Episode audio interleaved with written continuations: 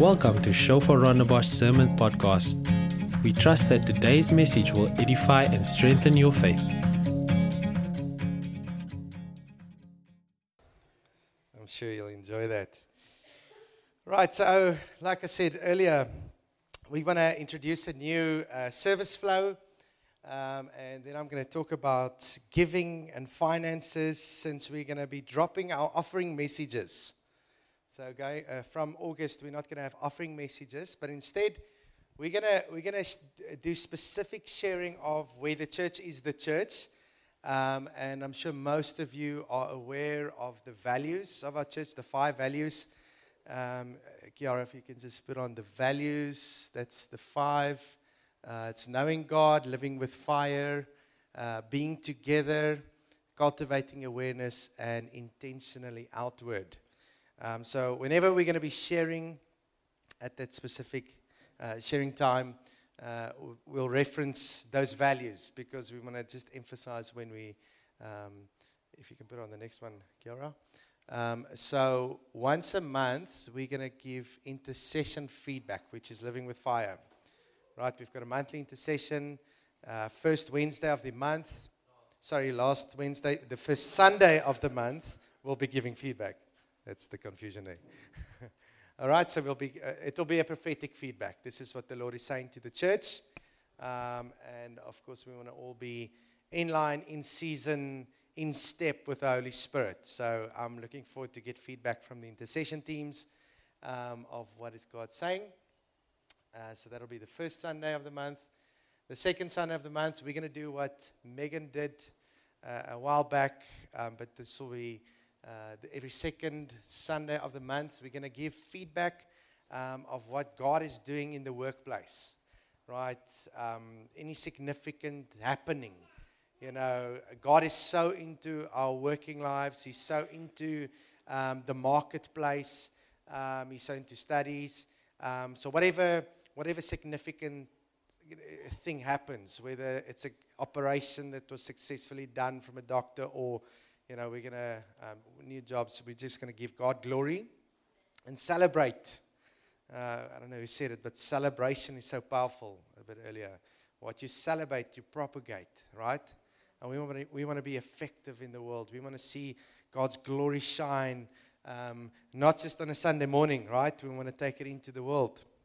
And then the third Sunday, we are going to give feedback on the Hope Challenge. Right, so the Hope Challenge, yes, it's fun. Exactly. Um, you are welcome. The, uh, a while back, we had a church service, and I invited people to be part of a, a group called the Hope Challenge, um, where we commit to once a week trusting for an opportunity to share the hope that is in us. Right, so we keep each other accountable. Um, so you're welcome to join the group, but the group, and especially going forward, there will be a commitment, right? And so you have to trust the Lord. You know, see, things don't happen automatically. We need to be really intentional. So what we'll do is those that are part of the Hope group, that trust for an encounter uh, once a week, we're going to give feedback. And we hope to say, you know, we hope to come and say, so many people got healed you know, in the last month. So many people got uh, delivered. So many people that came to salvation. This and this and this is what happened. Um, and so we really trust in God, you know, to, to build in that sort of a culture. So that's the Hope Challenge. And then finally, we're going to do communion a bit different. Um, so what we're going to do is the fourth Sunday of every month, we'll have communion in front.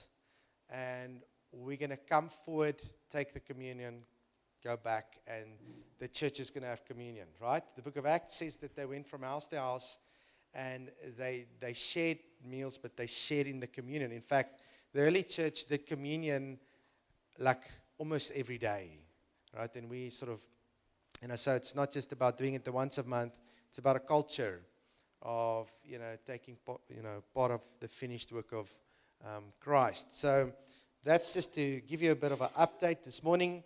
Um, I want to talk about money, right, and finances. And actually, the Lord, Lord challenged me because there's so much nonsense in, in a lot of churches. And I mean, we live in Africa where the prosperity gospel um, is, you know, rife. And of course, there's a part of the prosperity gospel that is biblical, but we're obviously so aware of the abuse of finances, right? And so often you'd shy away with it. And the Holy Spirit just convicted me. In fact, I thought, well, let's, let's ask one of the financial guys to share this message. And um, I don't know if any of you were in Johan's message a while ago. Um, Johan's really blessed and gifted to do that. But the Lord just convicted me and said, you know, um, Jesus spoke so many times about finances, right? It's, it's supposed to be something that to speak about often if we just look at the pattern of Scripture. Look, actually, um, what Howard. L. Dayton says. He says Jesus talked much about money. He did some research. He said 16 of the 38 parables were concerned with how to handle money and possessions. In the Gospels, an amazing one out of 10 verses, 200 and 288 in all, deal directly with the subject of money. The Bible offers 500 verses on prayer, less than 500 verses on faith, but more than 2,000 verses on money and possessions. Isn't that mind blowing? Jesus spoke about it often. And so I want to say, like Paul says, um, it's, it's not about what you can give to the church, but it's about what is deposited in your account when you give, when you become a giver and a giving person. He says, uh, Philippians 4 verse 17, Not that I seek the gift, but I seek the fruit that abounds to your account. Indeed, I have all and abound, and I'm full, having received from Epaphroditus the things you sent me, a sweet smelling aroma, an acceptable sacrifice, well pleasing to God. And my God shall supply all your needs according to his riches in glory by Christ Jesus. God is, God is everything, right? Um, he, he has all the riches, and it's not spiritual riches only right? He has everything. We, we make that separation in our minds, but He literally possesses everything. So, um, some of you know, I sometimes, I often, David Dix will tell you, I've, I've, I've skipped the offering message a couple of times. I just forget. It's not on my mind, right? So, we're taking a bit of a step of faith as a church, um, saying, you know, we're going to take that little reminder every week away right? And uh, you know, the, the, God's heart with finances is freedom right? We give because we want to. We give because it's, it's the freedom in us to be able to give. We want to give because we, we love it. Jesus says it's more blessed to give than to receive. Luke chapter 15. And I'm going to, um, I'm not, the slides or the, the scriptures are not on the slides uh, today. You can get the references. Kiara, if you can go back to the first slide. Um, and I'm going to trust that you have a high level of knowing the stories because um, I'm going to go through quite a few of them. Talking about Luke and his, um, uh, his narrative of Jesus talking about finances, and you'll again be, be uh, you know, so surprised about how many times he actually talks about finances. But the first one I want to emphasize. Um, well, it starts at Luke 15. We're going to look at 15, 16, 17, 18, and 19, all five of those chapters, so you understand why I'm saying I'm trusting you have a very good knowledge and a fresh knowledge of these, these chapters, because I'm really just going to um, point out to certain aspects of the, the parables and the stories that Jesus told. But one of the parables, and probably one of our favorite parables, is the parable of the prodigal son. We love that story. We love the fact that the, the, the, son messed up and he could come back to the father. The father embraced him. And it, it, it stirs us because we can relate. We were that son, right, that messed up and we, you know, we were embraced by the father. No matter what sin you did and no matter how many times I did things wrong, the father accepted me, embraced me.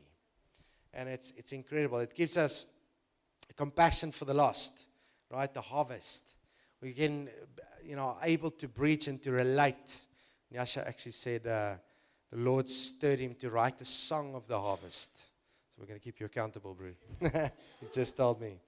Um, but it's amazing. you know, the, the, the, the heart of the Father. But we sometimes forget that that parable is about an estate, inheritance. It's about money. I think we forget. It's a father that gave his sons money, wealth, right? He, he gave it to them. And there's, there's two stories or two uh, scenarios that Jesus, by telling the story, condemns. And um, of course, the, the, the prodigal son, he took risk, but he took bad risk. And Jesus obviously condemned that. He emphasizes the love of the Father to embrace him, but Jesus did condemn the spending um, of the money. And then, secondly, the older brother, Jesus also condemns. He says, he says, You're also getting it wrong. And what did he do? He took no risk. And what I believe um, when it comes to God, and, and, and it's, a, it's a tricky word to use, um, but there's healthy risk um, in God, in His kingdom, and, and in dynamic. And of course, I take the risk, risk. I take the risk of misunderstanding. But I just realized that risk is such a natural part of life. In fact, it's one of the things that's um, so core to parenting is um, you encourage your children, like in daily, to, to take risk, right? Because most of the things that we're trusting that they would grow into, they've never done before, right? Whether it's, it's um, just greeting someone, um, whether it's speaking in front of people, whether it's, you can just imagine as kids grow up, they need to take risk, right?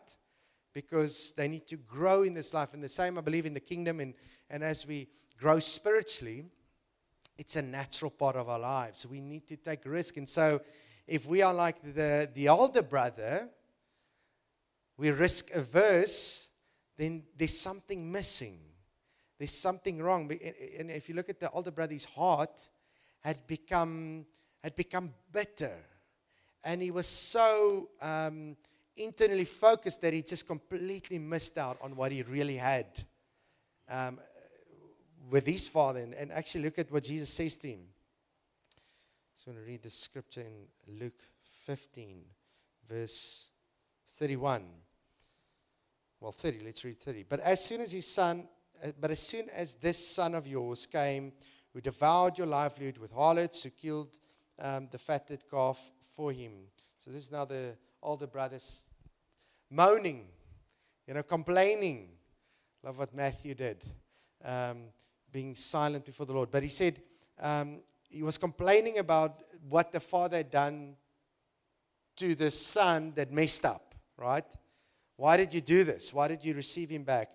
And then Jesus says to him, verse 32, oh, sorry, the, the father said to him, Son, you are always with me, and all that I have is yours. All that I have is yours. It's amazing. This, this son didn't realize it. He was so, we call it an orphan spirit. Even though he was in the house, he was an orphan. Right? He was, he was he didn't understand what it means to be a son because the father had already decided everything I have belongs to him.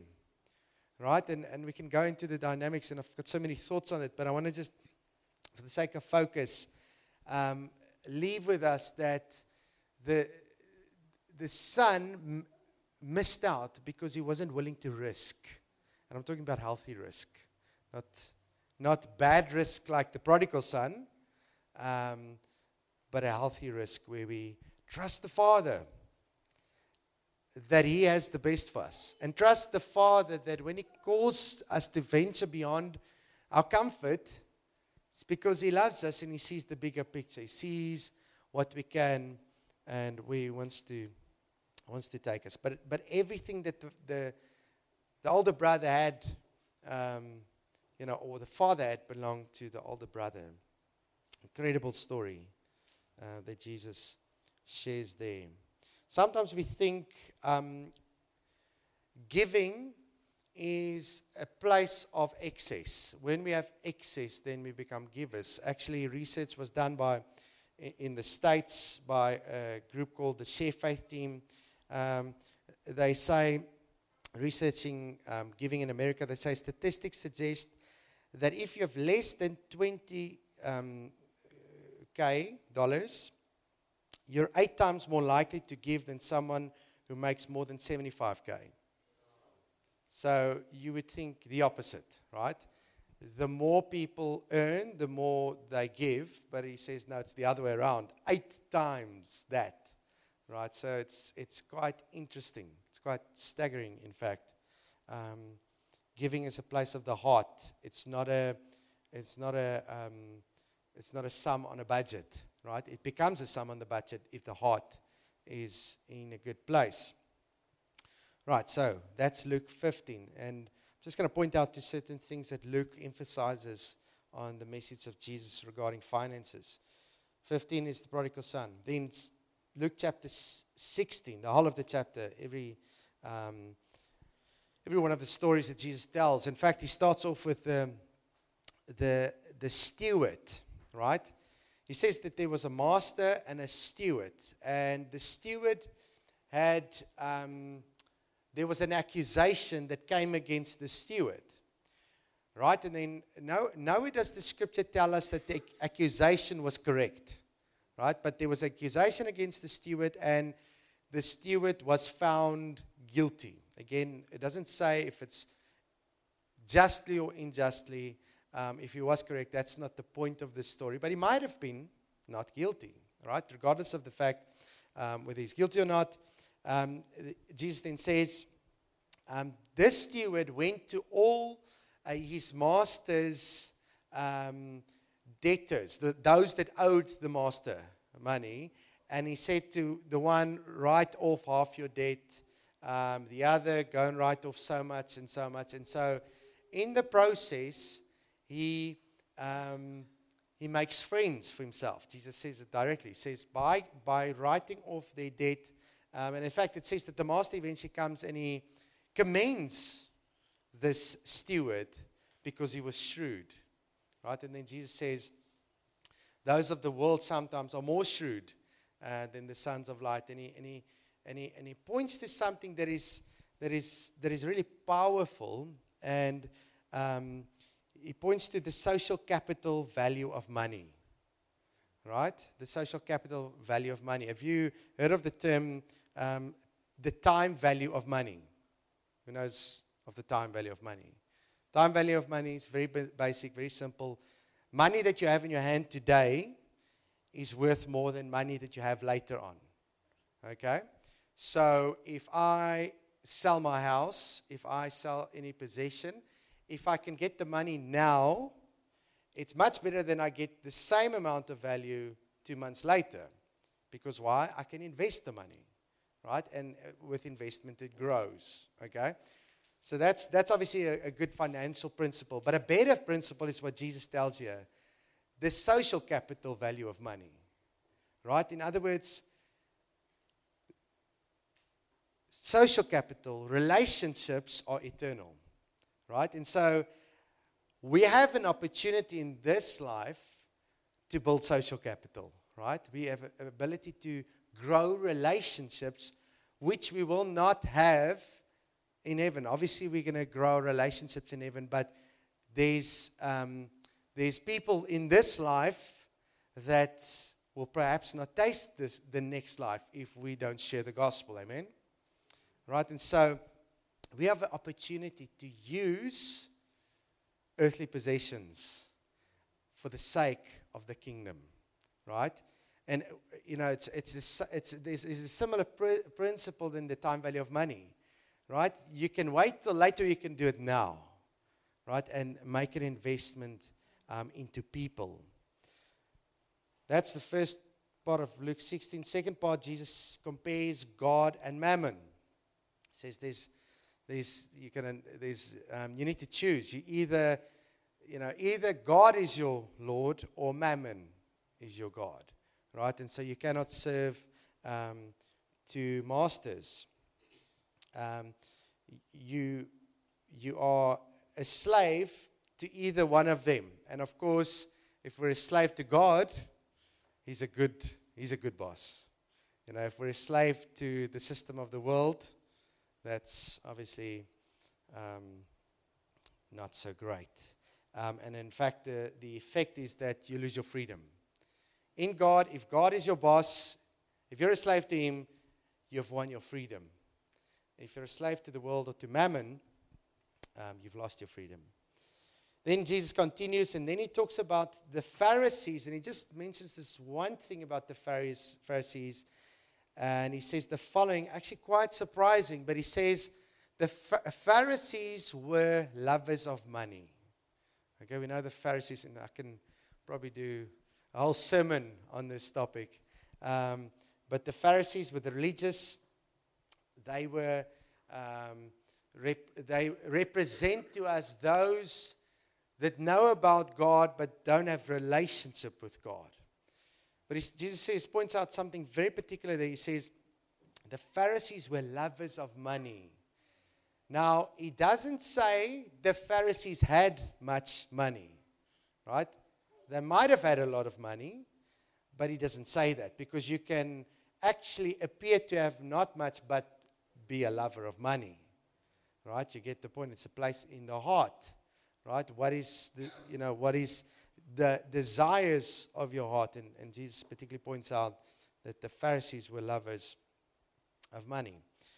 Then Jesus, and again, I'm trusting that you know these stories. Um, if you don't, go and spend time in the Word. The Word is amazing in this regard. But Jesus tells another parable. Um, he tells a parable of the rich man and Lazarus. Uh, not the Lazarus that Jesus raised from the dead, another Lazarus, a, a poor man um, and a very rich man. And, you know, the, the, the rich man was encountering this poor man and he had closed up his heart. And it's, it's a parable of, uh, um, of hardened heartedness, right, versus uh, uh, giving of alms, right? And so um, Jesus tells the story the, the rich man dies, and then there's this discussion, um, and Lazarus, you know, is engaging and he wants to, you know, get the message to his, his families and his brothers and sisters, but um, the response there is then um, it's not going to help because they have the prophets and we have the word. Um, but it, it, it, again emphasizes the importance of a soft heart and giving to the poor. Luke 17 then continues to, I'm gonna, and I'm going to stop at uh, Luke 19 in a second, but I'm just running through them. Luke 17 touches on thankfulness and servanthood. Um, and you might think Luke 17 doesn't touch specifically on finances, but in fact it does um, because it talks about servanthood um, as a, a, a, giving without receiving. So, in other words, it talks about a place of um, giving without receiving finances. Um, it talks about the servant that says, I'm an unworthy servant, I've just done my duty. Right? So actually, implicitly, Jesus is speaking about finances um, by talking about the attitude of the heart. Luke 18, Jesus talks about the rich young ruler. It's, it's, it's crazy how many times in just four chapters Jesus speaks about finances. Rich young ruler um, comes to Jesus. He says, I've done all, all the commandments, I've done everything good. Jesus says to him, Okay, one thing you haven't done is go and sell everything, go give away everything. Um, and I want to give you the bottom line of all of these messages, and I've, I've alluded to it a couple of times. Is Jesus is interested in one thing when it comes to finances, and that is your freedom. Your freedom. Your heart, if your heart's in a good place, then you're free. And that is the bottom line message of finances is freedom. God wants your freedom. And he says, he actually says this to the rich young ruler. He says, My heart to you. Actually, the, the scripture is so powerful there. It says, Jesus looked at him and he loved him. Amazing, eh? He looked at him and he loved him and he realized it wasn't like Jesus shared the truth. You know, sometimes we like the truth. You know, we need to get the truth out there. No, Jesus looked at him and he loved him. And he realized that what this man needs are these words, and it's going to be hard for him it's going to offend him and he's going to he's going to walk away, right? Um, you know, one of those amazing stories of Jesus where he's not, he's not trying to do the popular thing. He's not trying to do the humanistic thing. You know, give the answer that the guy wants. Right? So often I think we do that. Um, but he says the truth. And I can just imagine that it almost broke Jesus to do it. Right? But he knew he had to because he looked at him and he loved him. He said to him, Go sell all your possessions.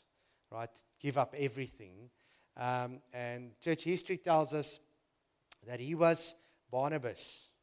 Um, the Bible doesn't specifically say it, but in the book of Acts, uh, there was a guy who liberally gave to the early church. Um, and, you know, so we don't know for sure, but it might be that this man had received the truth that Jesus gave him, walked away, thought about it, maybe thought about it long, maybe it took weeks or months, and finally realized, I'm not free. Right? Finally realized this, this is empty.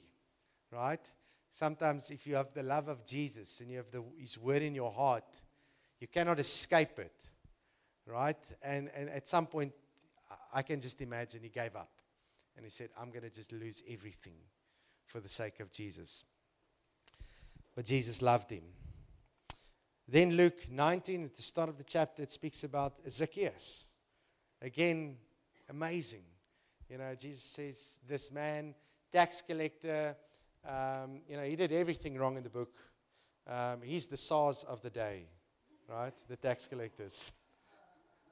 Um, and he, um, it's an amazing story. He encounters Jesus and he gives back liberally. He says, he says to Jesus, Jesus, I will give half of my possessions to the poor, and I'll give, I'll restore four times um, what I took from someone wrongfully. And that's, that answer just messes with my math, right? I don't know about you, but it feels like there's nothing left, right? If you give half it away and, you know, it clearly says that he was someone that did things wrongfully, I'm sure he's got very little left after he's done this, but, but he has found something better the pearl of great price, Jesus. And that moved his heart. And then I'm going to end off with this parable, and then we're going to do a declaration this morning. I'm really excited about doing this re- declaration. Verse 11 to 27. The parable of the minas. There's a three or four versions of this parable, and they have slight minor details uh, different in the Gospels. Uh, I can ex- imagine Jesus told the parable twice. But I found it quite interesting that again, Jesus takes money, he chooses money as the analogy to teach the people about the kingdom. Right? And so the master, he goes to, to his servants and he gives to them something to steward, right? And so he goes to, in fact, it says 10 stewards. Let me, let me read from Luke 19 so that we can all be on the same page. Let me not paraphrase every scripture this morning. Luke 19, verse 11. You can follow on your iPhones or Bibles. There's some Bibles there. Praise the Lord. Okay, now as they heard these things, he spoke another parable because he was near Jerusalem, because they thought the kingdom of God would appear immediately. Therefore he said, A certain nobleman went into a far country to receive for himself a kingdom and to return. So he called ten of his servants, delivered to them ten minas, and said to them, Do business till I come. 10 minas, uh, apparently, uh, they equated to the value of um, three months' salary. Right? So it wasn't, it was a significant amount. It wasn't just a couple of coins, it was something that they could steward effectively. And he says, do business. Right? Business is a very godly thing. Right? Jesus says, I'm about my father's business. Right? But he says, go and do business. Jesus says this is a godly thing to do. It's blessed, right? To do business. So let's not think doing business is ungodly or unspiritual and other things are more spiritual. He says, Go and do business. But his citizens hated him and sent a delegation after him saying, We will not this, have this man reign over us. That's if you want to underline, if you underline your word. That's the part that you underline. Right? This is this is about finances. Right? The bottom line of finances is we do not want this God to reign over us. Right? Um, those that are cheerful givers are those that want to have this God reign over them. You'll see the, the, the parable ends off with that phrase again. And it, and it was that when he returned, having received the kingdom, he then commanded his servants to whom he had given the money to be called to him, that he might know how much every man had gained by, tra- gained by trading. Then he came, the first saying, Master, your mina has earned 10 minas. And he said to him, Well done, good and, well done, good servant. Because you were faithful in very little, have authority over 10 cities. And then the second came saying, Master, your mina has earned five, have earned five, five minas. Likewise, he said to him, You also be over five cities. It's, it's, it's interesting that there must have been lots of skill involved there. Right? That's pretty good stewarding. Right? Um, doubling what the master had given him in a very short time. So, you know, there's lots of skillfulness involved. Um, Jesus then illustrates. Verse 20 Then another came saying, Master, here is your mina, which I've kept put away in my handkerchief. No, no risk. Again, you see that the same message that Jesus shared about the older brother, we see here with another servant, he took no risk. And how we must read this, and, and it's amazing, uh, you know, finances in the context of relationship. Um, what you must read here is there wasn't the trust relationship, right? Um, the, the, older brother didn't trust the father that his intentions were good, um, and this servant didn't trust the master. And here we see it. See the confession now of this, um, this servant. I put it away in a handkerchief. For I feared you. Because you are an austere man, you collect what you did not deposit and reap what you did not sow.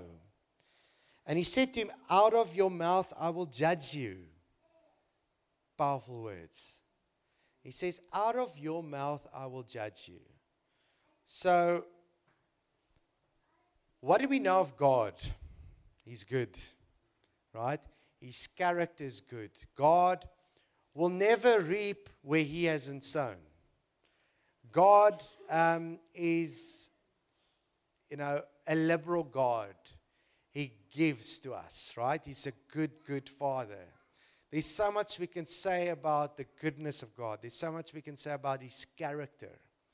But here is a man that, proverbially now, or in this parable, Jesus depicts this.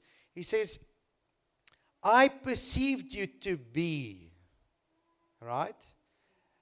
Perception is powerful. Amen? And our perceptions, that's why we, we shouldn't walk one day with false perceptions of God in our minds. I think we give ourselves too much liberty when it comes to um, perceptions of God and anger in our hearts, right? Sometimes we get angry with God, okay? It's good to recognize it, but it's not good to live with anger in your heart towards God. You are the one that's going to lose out. Deal with it immediately, right? And God is amazing and gracious to help us in those, those situations. But He says, for I feared you. And because you're an austere man, he's not, but, I, but he perceived him that way. And then this, the, the parable, um, Jesus here says, and it says, You collect what you do not deposit and reap what you did not sow. And he said to him, Out of your mouth I will judge you, you wicked servant. you knew that I was an austere man, collecting what I did not deposit and reaping what I did not sow. Why then did you not put my money in the bank that at my coming I might, receive, uh, might have collected it with interest? Right, so there's a, there's a no risk option or a, a very little risk option of um, giving a return to the master. And he said to those who sta- stand by, Take the mina from him and give it, give it to him who has 10 minas. But he said to him, Master, he has 10 minas. For I say to you that everyone who has been given, and from him, him who does not have, even what he has will be taken from him. Um, bring here the enemies of mine who did not want me to reign over them. Right? That everyone who was given, and then it says, um, who did not want to re- me to reign over them. What really hits me about this story is that it's not a story of, of increase. It's a story of God testing the heart because it's, it's mind blowing that God gives them five minas and then he places them over five cities. All right? That's not an increase. Right? That's not a, a, a inflationary 5% or a 6% increase. Right? It's also not a, a 10% or a liberal 20% increase. That is mind blowing. It almost goes so far to say that it's not an increase. The first scenario was a test to see the heart. Do you, do you get what I'm saying? So Jesus does amazing. He says, Take care of this, and I'll place you over five cities. Now, firstly, they were just given material wealth. Now, if you've been given a city, not only are you taking care of material things, but you're taking care of people right? And we see this, this, this principle in Scripture as well.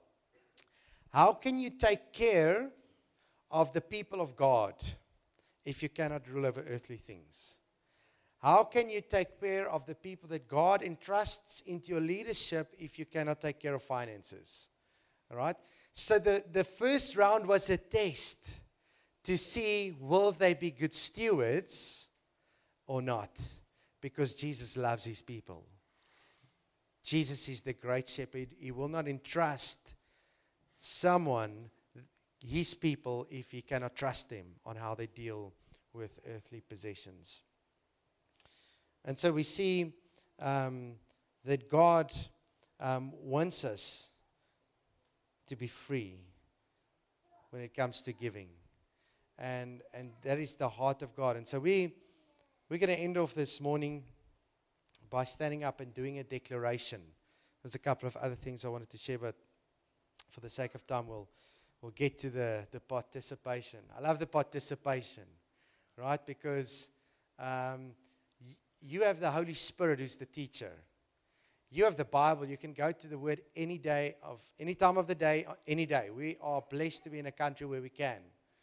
Had a meeting with a a man from Iran and Afghanistan this week, and they don't have that liberty. We forget what we have. So we can get the truth, but we need to learn to live the truth, right? Um, and that's the harder part. That's why we seek the, the participation. That's why we engage and get practical um, in the word. So I'm gonna we're gonna do a declaration, and God wants us to prosper, right? He wants it for us. Um, but there's a bigger picture. Remember the social capital.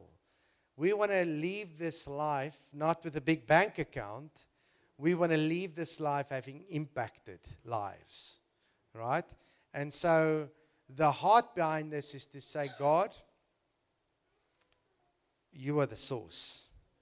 You take care of us. And so we're going to get really practical, and some, some of us are going to be uncomfortable because we are bringing parts of our lives, and it's my personal life, into the open, you know, into God's house, and it might be seem a bit weird, but it's not, right? Jesus was very comfortable to have conversations about your budget and your giving, um, but uh, or your salary, um, but we've developed a church culture where we're not, right? It's interesting that Jesus points out, as, as I alluded to earlier, that the Pharisees were also like that. right? They didn't talk about money, but they were lovers of, the, the, of, of money. So we must actually come against that culture of secrecy and live open lives, right? Amongst each other. So in small group and in places where we should talk about money. We should talk about our finances and our budgets, and it should it should be more open. I'm not saying we share everything with everyone. That's not wise. But it should be an open discussion. Amen? And so you'll see that there's a declaration on the screen. Um, and, and some of it, and again, the heart behind this is to say, God, you are our source. And God, our intention is for your glory in this, in this world. And we can ask God. God doesn't mind that. But some of the things that we're going to read is going to be a bit uncomfortable because we've been so in reaction to the prosperity gospel that we miss the parts of the scripture that are for us too. Amen. So I'm going to ask us all to stand and then we're all going to read this declaration. But I want to specifically ask you, I'm not going to go into the detail, but you know where you are at concerning your personal finances and the stewarding that God has given you. Perhaps if you've got a business, um, you know where that is. And I want us to engage conversations with God regarding these things. In fact, it's so important that we engage God with these things. Um, I remember a while back, our finances wasn't sort of really working out, and I said to God, "What's wrong?" And God showed me that they showed me a picture of a dripping tap, and I was like, "Okay, well, that really makes sense because it feels to me that's how my finances is like." And and I said, "God, what is the, the dripping tap?" And He said something really practical, right? I was like, "Wow, that's you know surprised me." God's practical, amen. And He said, "Change your medical aid." And luckily, I, I had Jason, and he could help me to change my medical aid. And it was such a simple thing right? Made a massive difference to my budget. But God is so into those things. And I want to encourage you um, to engage God with these things. And I'm going to say it a little bit louder. Um, I'm a little bit um, sensitive about this, but um, I have to say this, right?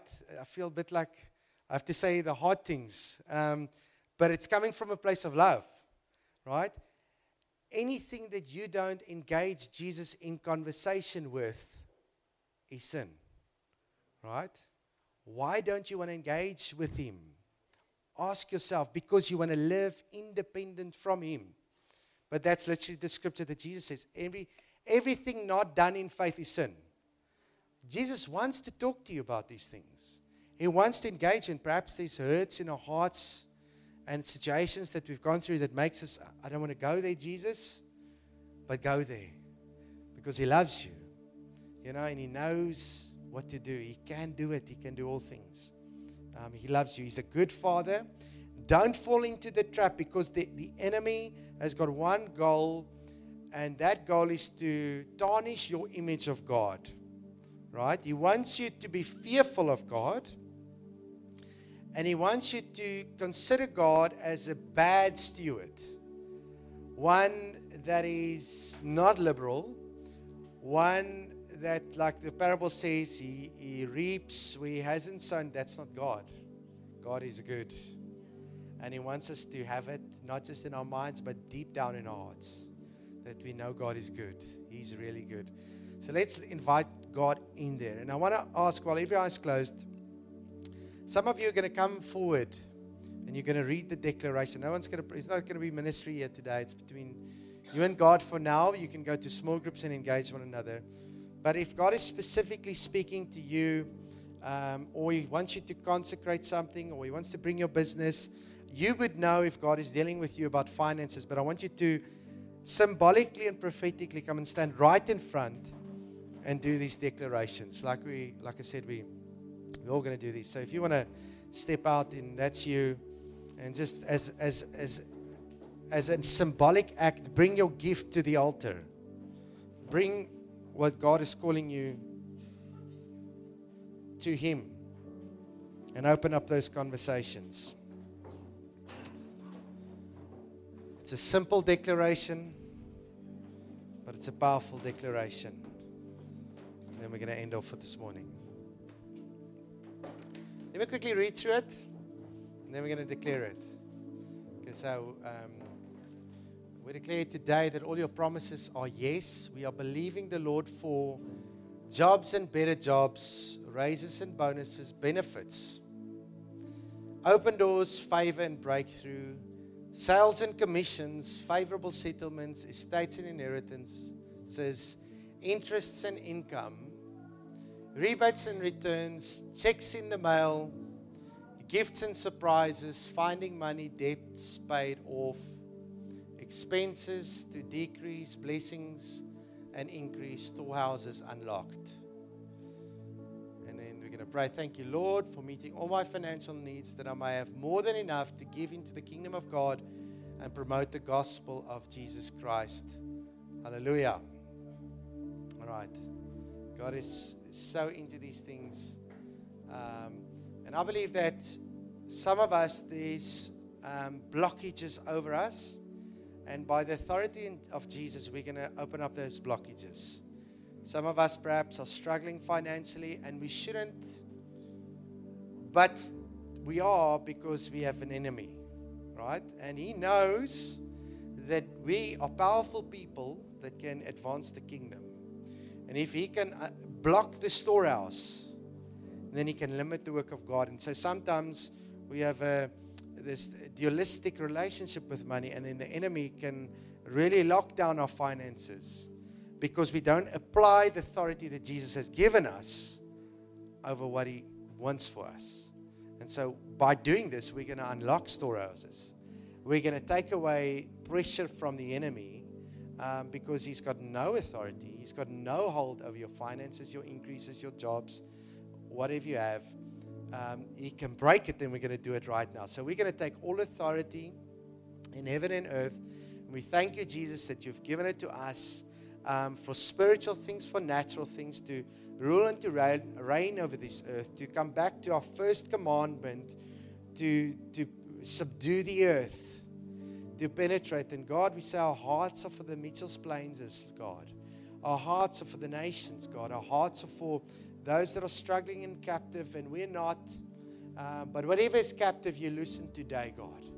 We loosen it, God. We loosen every oppression, every persecution, every blocked storehouse, every blocked thing. God, it will not labor, it will not linger, but it will happen swiftly in the name of Jesus. And we all declare today we declare today that all your promises are yes.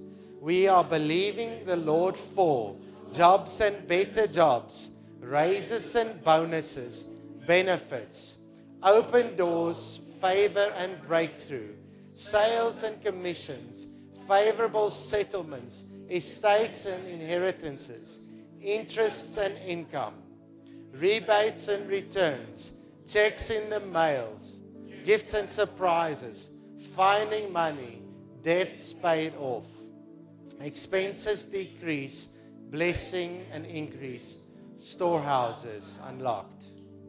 Thank you, Lord, for meeting all my financial needs, that I may have more than enough to give into the kingdom of God and promote the gospel of Jesus Christ.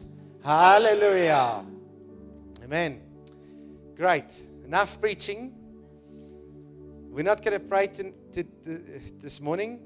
Um, what's better is if you can engage God, if you can open up the conversation. Get practical and say, God, just give me something to do.